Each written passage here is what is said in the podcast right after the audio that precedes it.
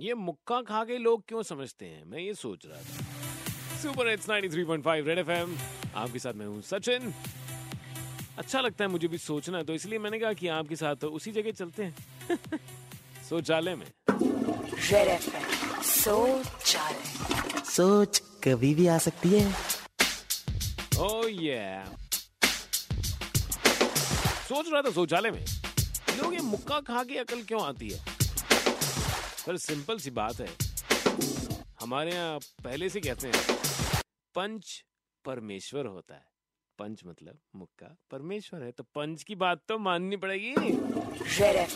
शौचालय सोच कभी भी आ सकती है। तो सोच आए तो फटाफट से निकाल देना।